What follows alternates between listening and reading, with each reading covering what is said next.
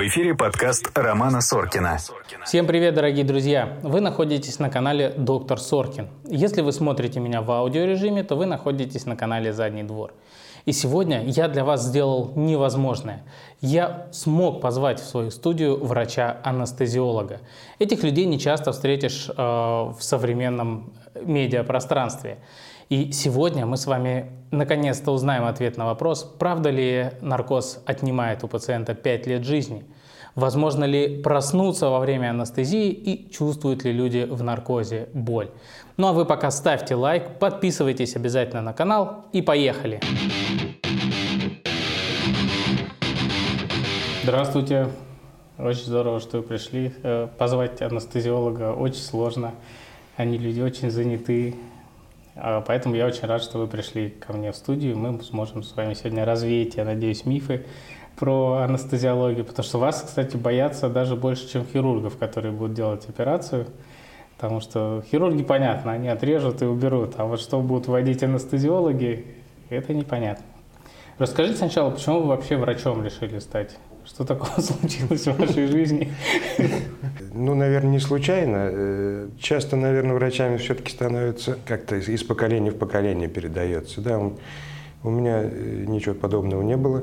Ни до меня, ни после меня врачей, к сожалению или к счастью. Вот, нету. Такая белая ворона вообще. Такая белая ворона получился, да.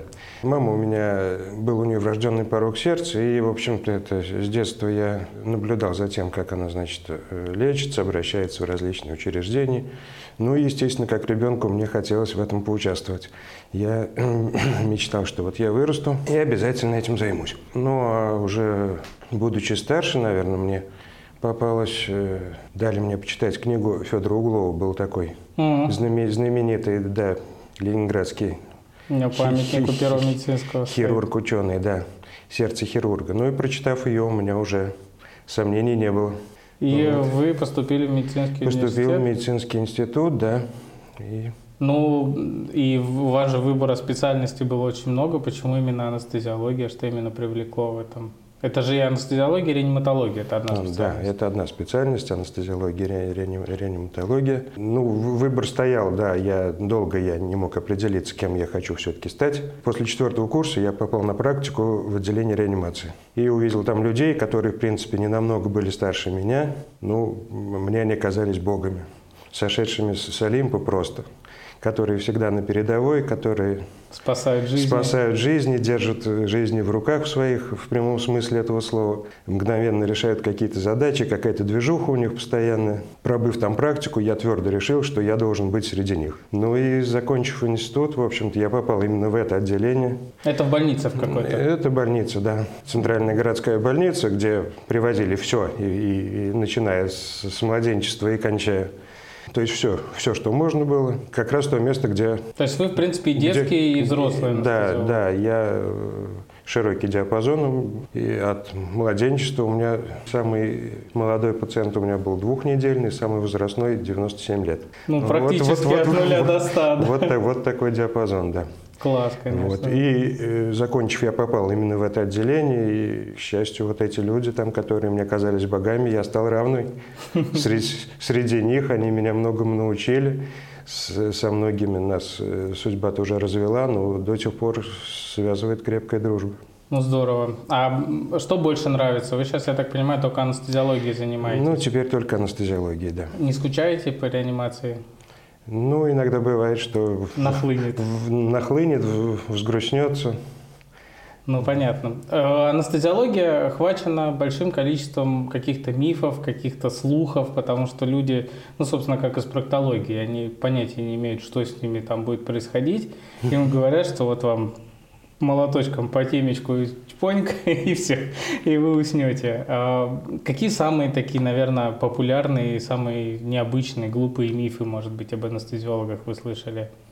Ну, мифов о наркозе анестезиологов э, масса, их перечислить, наверное, все. И, вот самые такие, и, которые вам в душу запали. Ну, самые распространенные. Ну, это, это и мифы, и страхи, а это все, все одновременно. Э, ну, чего боится человек? Он боится неизвестности, да, в первую очередь он боится уснуть и не проснуться. Это, это первый вопрос, который задают практически все. А проснусь ли я? Вот. Ну, с этим вопросом, наверное, все-таки люди опоздали лет так на 50. То есть э, ушли в прошлое те препараты, э, которые там рассчитывались по каплям, когда не было достаточного мониторинга. То есть раньше, в принципе, возможно была Нет, ситуация? раньше это, конечно, возможно, когда наркоз давался эфиром, маска эсмарха и бутылка, которая там, в лучшем случае, следящая аппаратура хронометр на, на руках у, у врача. Сейчас, слава богу, у, врача. С этим, слава богу, сейчас все хорошо. Препараты совершенно другие, и не проснуться шанса практически нету. И часто спрашивают, могу ли я увидеть тот свет. Вот. Но, но это для э, особо мнительных. Я не уверен, существует ли тот цвет, никто не знает. Ну, узнаем мы когда-нибудь, наверное, все, есть ли он на самом деле или нет. Но в реальности увидеть его тоже, конечно, невозможно. Ну, может, что-то приснится, он скажет, а, я видел а вы мне говорили, что я не могу. Ну, только на уровне фантазии. И, э, опять же, в настоящее время используем препараты, которые вызывают приятные ощущения сновидения. Ну, уже тоже да, давно он ушел с рынка, был препарат Сомбревин, который вызывал очень яркие эротические сновидения. А почему он ушел с рынка? Ну, к, к, к сожалению или к, или к счастью, вот он уже более 20 лет, наверное, его уже я не видел. Можно было бы просто наркоз отдельно продавать. Вот. Которые кошмарные сновидения, тоже они постепенно, препараты вызывают, тоже они постепенно уходят в историю. Так что увидеть что-то такое страшное, свет в конце тоннеля, наверное, это только, только на уровне фантазии. Ну, понятно. В чем вообще заключаются обязанности анестезиолога, ну и, наверное, более широко возьмем анестезиолога-реаниматолога? Потому что в реанимациях люди тоже попадают, они тоже боятся. Ну, реанимация – это вообще это, это большая тема для разговора. А анестезиолог, ну, во-первых, перед операцией встречается с пациентом, узнает его, всю его подноготную. Все грязное белье доставайте, все, все, все надо рассказать. Все грязное белье. Как все, на исповеди. Да, и лучше от анестезиолога ничего не утаивать. Вот, это... А то свет в конце тоннеля. Да, а то, а то может, можно увидеть свет в конце тоннеля, да, совершенно справедливо. Лучше рассказать все на чистоту. Есть такая шутка, да, кто, кроме бабушки и мамы, спросит у вас, кушали ли вы сегодня? Только анестезиолог. Про анестезиологов очень много шуток. Да, да, шуток достаточно. Сделать так, чтобы человеку во время операции или какой-то манипуляции было комфортно, не больно, э, чтобы он спал, не обязательно спал, ну, чтобы ему было хорошо. А чтобы он не спал тоже может анестезиолог? Ну, то есть, как бы, это какие-то... Нет, ну, есть э, различ... а, разли... понял, различные да. методы есть... обезболивания. Да, мы да, про это чуть попозже да, поговорим да. еще. Ну, сделать так, чтобы человеку было хорошо и следить за его состоянием в этот период. Потому что все-таки наркоз дело серьезное, малых наркозов не бывает. Он как, также про как, операции говорит. Как, как известно, да. И к каждому наркозу нужно относиться очень очень-очень серьезно. Для этого и нужен врач. Бытует мнение, ну, по крайней мере, раньше, вот я слышал несколько раз, что анестезиолог – это вообще какой-то так, ну, лаборант, в лучшем случае фельдшер. Я просто вводит. Да, на... который, который там, да, держит маску, пускает газ или, или нажимает на поршень шприца. Нет, на самом деле все гораздо серьезней, ответственней. Вот. Нужно следить за состоянием пациента, следить за его дыханием, сердцебиением, активностью мозга, чтобы он проснулся счастливым, довольным, чтобы ничего не чувствовал, не помнил, ну угу. и чтобы ему все понравилось. Есть ли какие-то неочевидные, э, скажем так, обязанности анестезиолога, про которые вот не видно на первый взгляд, которые пациент может ну, даже не предполагать, что это тоже делает анестезиолог? Например, седация у детей вот во время исследований, таких как компьютерная томография, МРТ. Ребенку, mm, все сложно, ребенку сложно уговорить лежать неподвижно, особенно МРТ, когда, и когда там, все щелкает. Когда, когда, когда там все трещит и щелкает, МРТ длится там порядка 40 минут. Э, ребенка, особенно маленького, убедить в этом практически невозможно. Ну, поэтому тоже требуется сопровождение анестезиолога, который, который умеет уговорить таких, ну, уговорить в кавычках, естественно. Вот, успокоить, чтобы ребенок не обязательно глубокий сон, но он был спокоен абсолютно. И у психически неуравновешенных людей какой-то осмотр, а, опять же, на, на те же исследования, на какие-то не, неприятные исследования, как колон или гастроскопия. Есть ли какие-то э, ситуации, когда анестезиолог может потребоваться, э, кроме обезболивания, вот, э, Ну вот как раз об этих, Именно вот, вот об этих случаях я говорю, да. Или, э, например, пациент с какой-то тяжелой соматической патологией, которому предстоит какое-то исследование или э, осмотр, допустим, за его состоянием, когда нужно последить, посмотреть за его параметрами. А, ну то есть как бы тоже- вы его тоже. не э, седатируете, да, Да. просто наблюдаете, Про- чтобы у него были вот... Просто наблюдаем, чтобы, да, чтобы у него все было в порядке, и в случае, если что-то пойдет не так, вмешаться и, и, Восстановить и- его и- обратно. и- и предупредить, да. Давайте поговорим, что такое вообще наркоз. Что понимают под этим словом? Ну, что понимают обыватели, понятно, это все еще по тивичку. А что это значит вот в профессиональном таком ключе? Ну, наркоз э, – это от греческого слова наркос – сон. Люди часто путают наз- этот термин. Пу- Путаются в, в терминологии, называя э, такие вещи, как общий наркоз или местный наркоз. Это такого Это неверно. Это, это абсолютно неверно. Наркоз – это только исключительно общая анестезия. Анестезия бывает местная, проводников, какая-то региональная, либо общая. Вот именно наркоз – это и есть общая анестезия. Когда человек спит, ничего не чувствует во время вмешательства или операции, ничего не помнит. Ну, вот это и, по сути, и есть наркоз. Как он устроен в целом? Вот о, там же есть разные, какой-то преднаркоз, да, сам наркоз. Ну, У анестезии же несколько этапов есть общий, насколько я знаю. ну, э, безусловно. Премедикация там. Да, безусловно. Подготовка к наркозу – это премедикация, когда человеку э, вводится какой-то либо препарат, либо, либо доброе слово, да, ну, Ну, то есть основная цель ну, ну, успокоить. подготовить, подготовить человека к наркозу, к операции, успокоить его. Вот. И, собственно, сам наркоз, который стоит там-то тоже, он, ну, в основном-то используется многокомпонентный на- наркоз. То есть, ну, я уже говорил, что препараты, которые должны обеспечить сон, которые обеспечить обезболивание, то есть аналгезию, человек не должен ничего чувствовать во время операции. Амнезию он ничего не должен вспомнить. Ну и бывают случаи, это на крупных операциях, это на, на легких, допустим, на органах брюшной полости, может потребоваться миорелаксация, то есть расслабление мышц.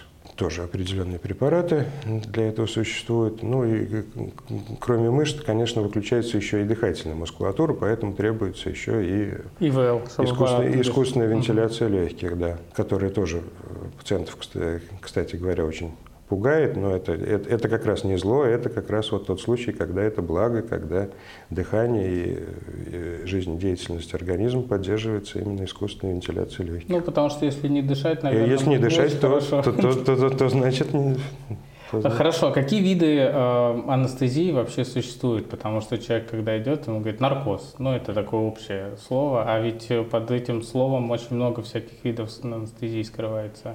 Ну и, и сам наркоз, в общем-то, можно разделить на, на несколько. Так, э, есть поверхностный наркоз, так называемый медикаментозный сон. Это вот та самая седация, Это да? та самая седация, да, когда человек э, спит э, сном близким к физиологическому, видит хорошие сны, как правило, вот, ни- ничего не чувствует. Но это для небольших э, исследований, таких, как, как я говорил, гастроколоноскопия или вот на те же исследования, как МРТ, и полноценный многокомпонентный наркоз, когда уже более серьезные, более крупные операции, когда требуются вот уже те, те, те компоненты, о которых я уже говорил. Существует местная анестезия, когда э, тоже... Но это не ведение анестезиолога местная анестезия. Ну, местная, это местная, это, как правило, да, делают, делают хирурги уже. Проводниковая регионарная анестезия, когда, ну, это в основном... Ну, это тоже в основном хирурги делают, Нет, да? нет, нет, проводниковая, регионарная, это уже все, это уже, анесте- уже э, это уже анестезиолог. все делает анестезиолог, когда блокируется либо нервное сплетение, либо нервный ствол. Бывают такие более э, объемные, такие как спинальная эпидуральная анестезия. Ну, это в основном на нижней части туловища операции, урологии, гинекологии, на конечностях. Вот используются такие виды анестезии. Это, это уже все. Чем отличается эпидуральная от спинальной анестезии? Эпидуральная от спинальной отличается, принципиально, в общем-то, отличия нет. Спинальная анестезия э, делается прокол между позвонками на поясничном уровне, и анестетик вводится под твердую мозговую оболочку в то пространство, где циркулирует у нас спинномозговая жидкость. То есть блокируется э, местным анестетиком проведение по спинному мозгу болевых, болевых всех, двигательных, болевых, чувствительных всех импульсов. То есть происходит онемение и паралич всего тела ниже введения этого препарата. Вот. А эпидурально она более технически сложная, ну и, соответственно, более управляемая. Это когда катетер вводится не в то пространство, где спинномозговая жидкость циркулирует, а э, где так называемое эпидуральное пространство, где выходят корешки спинномозговых нервов, где и э, заполнено это жировой тканью, там находятся эти корешки и сосуды, питающие спинной мозг. Туда вводится пластиковый катетер, и там можно уже дозированно э, вводить местный анестетик, можно сегментарно, можно не целиком, допустим, отключить там нижнюю половину а, то есть при спинальной мы один раз ввели, там один, все отрубилось? Один, один раз ввели и все. Здесь вводится катетер, сегментарный может быть обезболивание, допустим, одной ноги или другой ноги. Может вообще сохраняться двигательная активность, а обливая отсутствовать. Вот. Поскольку стоит катетер, это можно, может использоваться и для послеоперационного обезболивания. То есть это ну, более такая расширенная методика, но она и более сложная, естественно. Ну, чаще, наверное, сейчас она применяется. Ну, нет, ну, всякое применяется. Есть необходимость, допустим, обезболивать длительного обезболивания после операции для снижения, опять же, использования наркотиков, всего прочего, часто применяется эпидурально в акушерстве э, очень распространено. А для каких-то непродолжительных вмешательств вполне может подойти и спинальная. Она делает технически проще не, не менее эффективно. Есть такой один из мифов, да, что наркоз это очень вредно. И э, люди, которые приходят на наркоз, э, он им сокращает жизнь почему-то на 5 лет. Э, вот такая цифра есть. И э, очень часто анестезиологи, я знаю, шутят, он сокращает на 5 лет и передает эти 5 лет анестезиологу. Да. Действительно ли наркоз настолько вреден, и он может как-то отразиться на будущее? Ну, продолжая то, тот анекдот, да, я уже 150 лет работаю и ни разу об этом не слышал. Вот. Но это, конечно, тоже один из мифов, очень распространенных. Никакого сокращения жизни, общий наркоз, э, общая анестезия не, не приводит ни к какому сокращению продолжительности жизни. Есть люди, которые перенесли массу всяких операций анестезий, начиная с детского возраста, доживших до глубокой старости, но это не более чем миф. Есть ли какое-то безопасное количество наркозов. Вот меня пациенты спрашивают, а вот э, я делал там в прошлом месяце колоноскопию под наркозом, а сейчас мне надо делать операцию под наркозом. А потом еще у меня там запланирована какая-то стоматологическая операция под наркозом. И вот три наркоза за три месяца я, наверное, не выдержу. Это мой мозг там превратится в кисель. Ну, мозг кисель не превратится в любом случае. Вот. Ну, как любое вещество, которое оказывает э, влияние на центральную нервную систему, безусловно, наркоз оставляет какие-то последствия. То есть после любого наркоза может быть э, снижение концентрации внимания, снижение памяти кратковременное, безусловно. Поэтому мы не рекомендуем даже амбулаторно пациентам, которые перенесли анестезию, в этот день не садиться за руль, не принимать каких-то жизненно важных решений, потому что э, влияние, безусловно, оказывается. Это все обратимо. Влияние не более пагубное, чем употребление алкоголя, допустим, в чем наш народ толк знает, да? Ну да. Вот. Легальный анестетик. Да. Легальный анестетик, кстати, в середине 20 века были серьезные работы по применению алкогольного наркоза. Люди писали диссертацию, но как-то не прижилось. У пациента, теперь у доктора. Поехали. Да, как-то не прижилось. Все эти явления обратимы. В течение двух-трех суток, ну, все зависит, естественно, от продолжительности наркоза. Есть наркоз 15 э, минут, это минимальное воздействие, которое пройдет там через несколько часов. Если операция длилась там 10-12 часов, то совершенно другое дело, восстановление будет гораздо больше. Ну а сколько отпущено на жизнь наркозов, такого понятия нет. Сколько нужно, столько и... Ну то есть не нужно бояться, что вот э, несколько наркозов, если они действительно показаны? Если действительно есть показания, то ни, никаких ограничительных Угу. не существует. Давайте чуть подробнее про седацию поговорим. Это, я так понимаю, сейчас э, один из самых распространенных видов анестезии на амбулаторных каких-то площадках. Какими препаратами? Ну, это один какой-то препарат, которым все работают, или там тоже есть различные комбинации, различные виды этой седации? Ну, несколько препаратов для седации существует. Э, седация – это такой управляемый сон, и, как я говорил, близкий физиологичному. То есть, когда человек спокойно спит, его не волнует все, что вокруг происходит, вот, сон такой неглубокий. Препаратов несколько. Есть транквилизаторы современные, ультракороткого действия, которые вводятся на необходимый период времени. Вот, и после этого человек просыпается, ничего не помнит. Есть э, производные пропофола депривана, которые тоже очень короткого действия.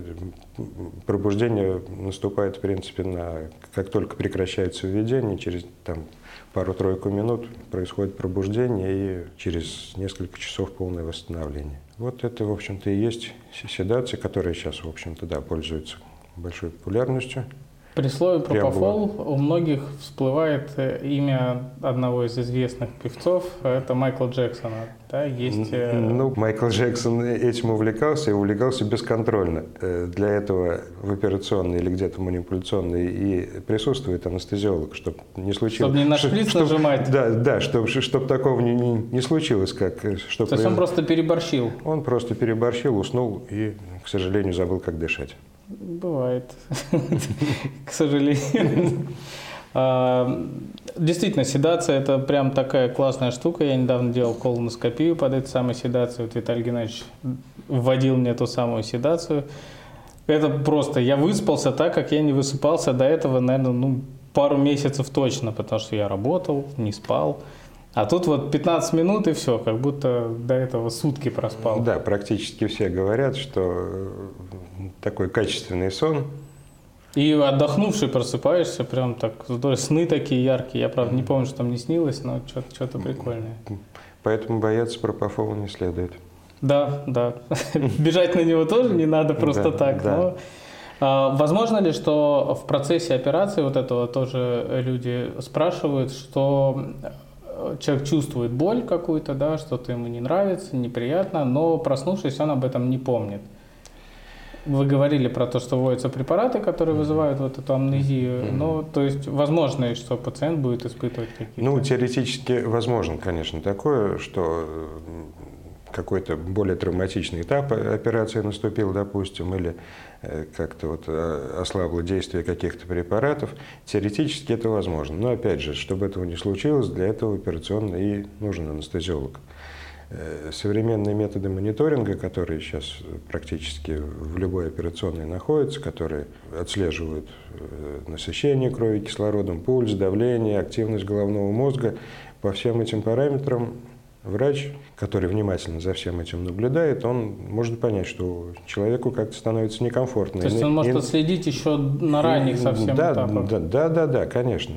Организм реагирует гораздо раньше и быстрее, чем человек это осознает. Обнаружив это, конечно, это все можно скоррегировать, все исправить вовремя. И...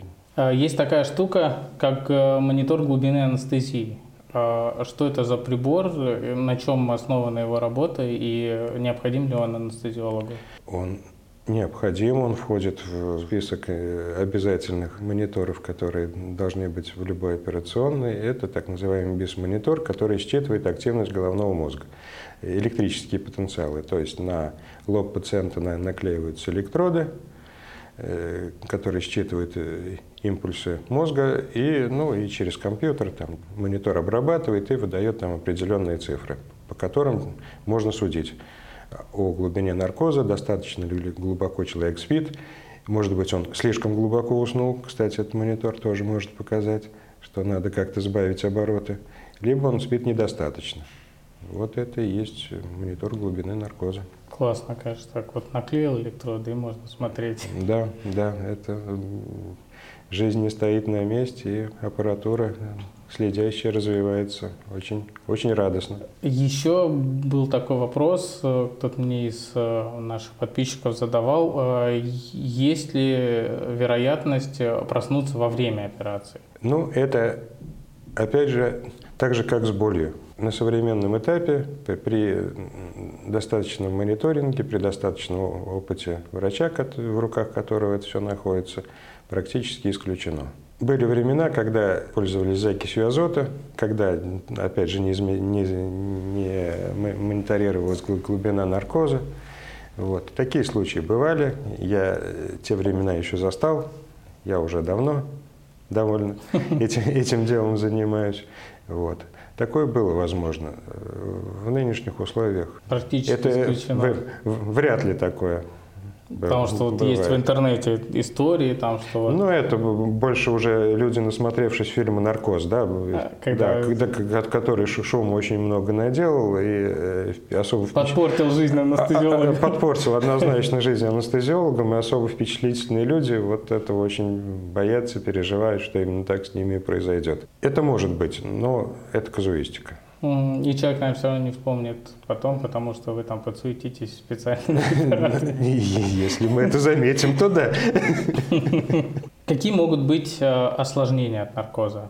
Это же все-таки такая, ну чем глубже наркоз, тем он более не безобидный. Говорил, что безобидных э, наркозов не бывает. Самые частые осложнения, ну, они, в принципе, легко коррегируются, э, легко из этой ситуации выйти.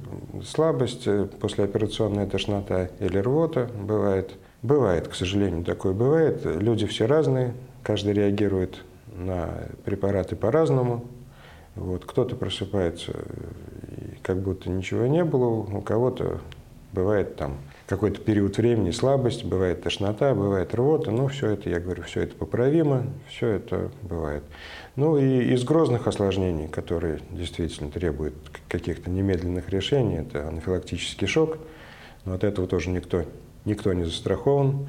Для того, чтобы этого избежать, тщательно вот как раз собирается анамнез у пациента перед тем, как заняться с ним анестезией. Предугадать это невозможно. Вот. Но ну, предупредить, как-то исправить, если вовремя все сделано, то опять же выйти из, из этой ситуации достойно победителем, тоже это все. Как правило, все это исправимо. Вот. Ну и самое, наверное, такое тяжелое, самое такое злобное, это злокачественная гипертермия, которая, ну, она, к счастью, встречается очень редко. Одна, один случай на 200 тысяч анестезий. Вот. Но все-таки такое случай. Она при любом наркозе может случиться? Она может при применении вторсодержащих ингаляционных средств и миорелаксантов. Такое бывает. Это тяжелое, очень страшное такое осложнение, но есть препарат, который, опять же, если это все вовремя заметить, если э, предупредить развитие э, всех нежелательных побочных эффектов, э, это тоже возможно.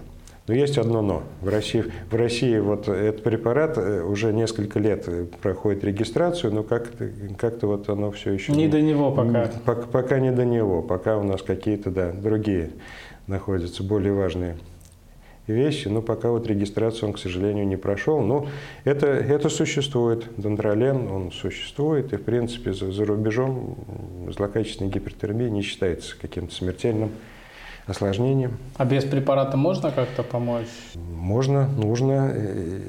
Самое главное вовремя это заметить. Все осложнения в анестезиологии, в общем-то, возникают 99% это человеческий фактор. Ну, бывает из-за из-за нехватки кадров, допустим, когда человеку приходится работать в двух операционных, и он не в силах просто э, уделить должного внимания каждому пациенту. Такое тоже встречается до сих пор. Вот. Ну, либо гусарство, или ну, это как э, большинство аварий начинается да, со слов «смотри, как я могу». Да, да, да, да, да, совершенно справедливо. Если все делается правильно, если э, проводится адекватный мониторинг, то риск осложнений минимален. Многие боятся вот ту самую аллергию на наркоз. Э, какие-то методы есть выяснить заранее, кроме сбора анамнеза? Там какие-то пробы может ставиться, как при местной анестезии? Если есть какие-то подозрения, если человек говорит, что вот мне когда-то 20 лет тому назад лечили зубы и мне стало плохо, то, безусловно, этого человека нужно отправить на дополнительные исследования, на э, его реакцию на местные анестетики. Ну а в случае с э, общей анестезией? В случае с общей анестезией, ну, пожалуй, кроме сбора анамнеза, ничего не поможет. Ну, на, наши препараты, они не часто, наверное. Не, не часто они вызывают какие-то анафилактические, прям тяжелые анафилактические реакции, потому что фармакология на месте не стоит, и препараты год от года становятся все лучше и лучше. А, говоря об осложнениях, еще хочется затронуть тему осложнений вот после эпидуральной спинальной анестезии, потому что люди тоже писали, что после этой анестезии э, там может болеть голова, может там как-то ноги долго приходить в себя. Это нормальное явление или... Головная боль, к сожалению, да, 1%, 1-2% э, от всех э, спинальных анестезий несколько дней человек испытывает сильную головную боль. Это происходит из-за того, что все-таки в твердой мозговой оболочке отверстие после пункции остается, и из него подтекает э, спин, ликвор, спинномозговая жидкость. И э, адекватное внутричерепное давление не поддерживается, поэтому головная боль. Лечить очень просто, соблюдать питьевой режим. Ну, просто пить? Да, просто больше пить.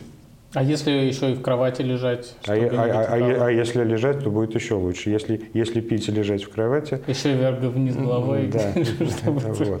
вот. Э, к сожалению, да, постпункционная головная боль встречается все реже и реже, я хочу сказать, потому что появились уже иглы пункционные, которые по толщине сопоставимы с человеческим волосом, и отверстие там минимальное. Что еще может быть? При каких-то нарушениях сверстывающей системы крови может быть кровоизлияние или гематома. Не, не часто, но вот одно из таких вот неприятных осложнений эпидуральной анестезии – это вот гематома эпидурального пространства. Ну и для этого тоже... А как она может проявиться для человека в его самочувствии? Для человека боль в спине, нарушение чувствительности конечностей, может быть движение конечности даже нарушено. Это обратимая история? Это история обратимая, но тут уже требуется вмешательство зачастую даже нейрохирурга. Mm. Вот. Но это встречается нечасто, э, опять же, исключительно у, у лиц, которые какие-то нарушения э, свертывающей системы крови. Но для того, чтобы этого не было, мы, ж, мы, ж, да, есть обследования предоперационные, где мы все анализы нам необходимые, все мы то есть анализы перед операцией, которые вы сдаете, они не просто так, чтобы не, с вас снять не, побольше не, денег. Не просто так, что в денег, Они да. нужны именно и в хирургу, который вас будет оперировать, и в том числе анестезиологу. Чтобы избежать возможных осложнений, все правильно. В том числе кардиограмму, когда снимают, э, это что же, да? Кардиограмма это, это золотой стандарт обследования. Всем. Показан всем. А что может быть там не так, э, что может э, либо воспрепятствовать, либо может быть другие препараты какие-то выбрать? Ну, или выбрать другие препараты, или более щадящие какие-то методы обезболивания, сочетание, допустим, э, общей анестезии с, э, с какими-то местными воздействиями местных анестетиков, чтобы как-то снизить отрицательные воздействия вот этих. Поэтому обследование предоперационно очень важно. Кому сложнее давать Правильно, давать анестезию или давать наркоз? Да, не принципиально, мне кажется. Кому сложнее давать наркоз, взрослым или детям? Ну, безусловно, детям. Конечно, детям. Со взрослым, как правило, э, контакт найти можно, договориться можно. Ну, есть, конечно, неравновешенные, невменяемые и взрослые, которые э, встречались, встречались и такие. Вот. С ребенком все гораздо сложнее, особенно маленький ребенок, который для него стресс уже то, что его от мамы забрали и унесли в операционную. Это уже, уже для него стресс, вот, стресс и повод для истерики. Мы тут, кстати, обсуждали с детскими хирургами, э, и вот у меня товарищ есть тоже, которому там ребенку нужна операция определенная урологическая. Угу. И э, он говорит, везде, куда мы ходим, там э, методика такая, ребенка забирают от родителей, уносят в операционную, он там кричит. Бьется в истерике, да. И э, потом уже где-то там ему дают наркоз. Э, и у нас был вопрос, э, почему нельзя, например, начать э, при родителях, да, чтобы там на руках у родителей, да, начать вот эту седацию и потом уже его спящего отнести в операционную. В хороших клиниках в идеале так и происходит. Вот. Есть назальные спреи, которые детям, ну, как обычный спрей там, от насморка, да, э, ввести препарат седативный. А, то есть же просто прыснуть да, да, да, то, то есть без, без всякого укола, без ничего. Ну, он, не то, что он засыпает, он успокаивается, скажем так. И уже можно уносить. И уже, да, его уже, он, он уже спокойно расстанется с мамой, вот, и уже в операционной там уже все Анестезиологи пользуются такими спреями, когда дети шалят дома? Это... Еще одна шутка про анестезиологов, что дети анестезиологов засыпают ровно в 7. Ничего общего в реальной жизни нету. Дети засыпают, когда хотят. Как вы думаете, что сейчас самое перспективное в анестезиологии и какая она будет анестезиология будущего? Э, какие препараты перспективны? Может быть, есть какие-то новые наработки э, в плане вот э, обезболивания? Ну, в настоящее время все больше вот пошла мода на такие комбинированные методы обезболивания, как вот легкая седация и какие-то проводниковые методы анестезии, чтобы снизить там негативное влияние и тех, и других. Самым, наверное, перспективным направлением это вот нынче является ксеноновый наркоз. Это инертный газ, который не вступает ни в какие химические реакции. Э, вот. Он на сегодняшний день считается единственным безвредным, абсолютно безвредным средством – это ксенон. Вот. Но, к сожалению, он пока еще не, не, не получил такого широкого распространения из-за дорого, дороговизны методики. Дороговиз... Там специальное оборудование Там спе- специальное оборудование, дорогой газ сам – и пока используется только вот. Это такой же ксенон, как в фарах, или это какой-то? Ну, это газ в баллонах, как э, как закись азота когда-то. И он тоже оказывает седативное и, и, и он, кроме э, седативного, еще и выраженное обезболивание дает. То есть в настоящее время мононаркоз, то есть наркоз одним препаратом практически не используют. Но, говорят, вот ксеноном такое возможно. Ну, то что сейчас он, это он, такое... да, да, это такое вот очень перспективное направление.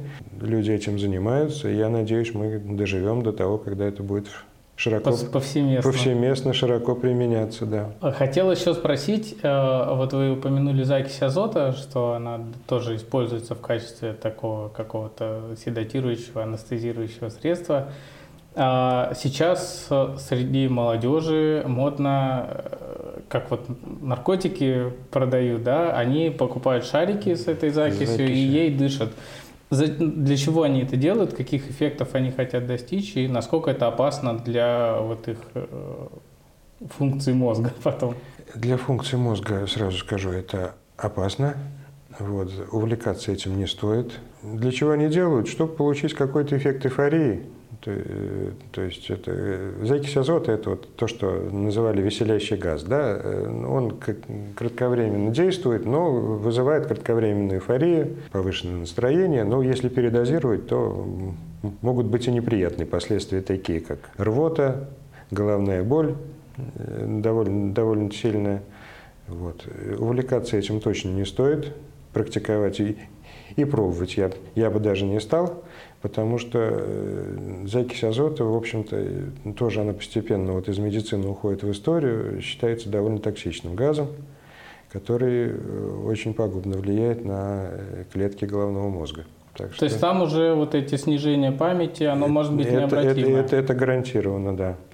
Прекрасно. Если, если увлекаться долго и регулярно, то могут быть необратимые изменения. В принципе, наркотиками увлекаться нельзя. Ни в коем случае. Мы все против этого.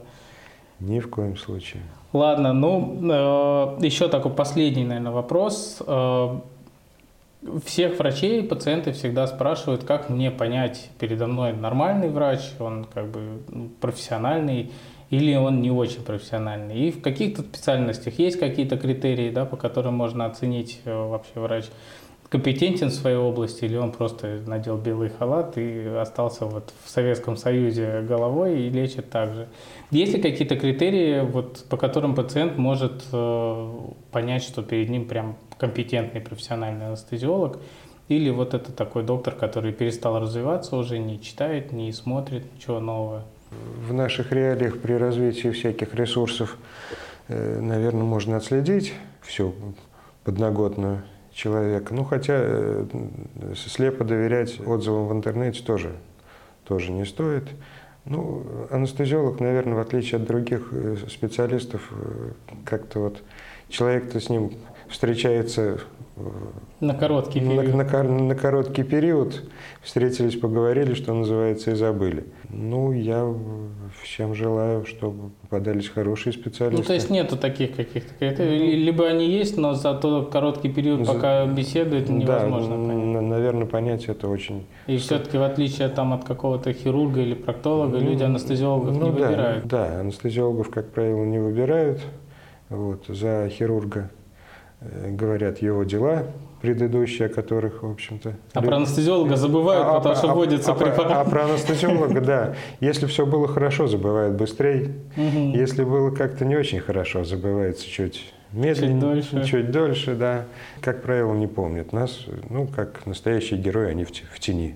Сейчас, кстати, На- много, находятся. да, сейчас много врачей э, стали вести какие-то блоги, социальную активность. Э, ну вот мы снимаем YouTube канал.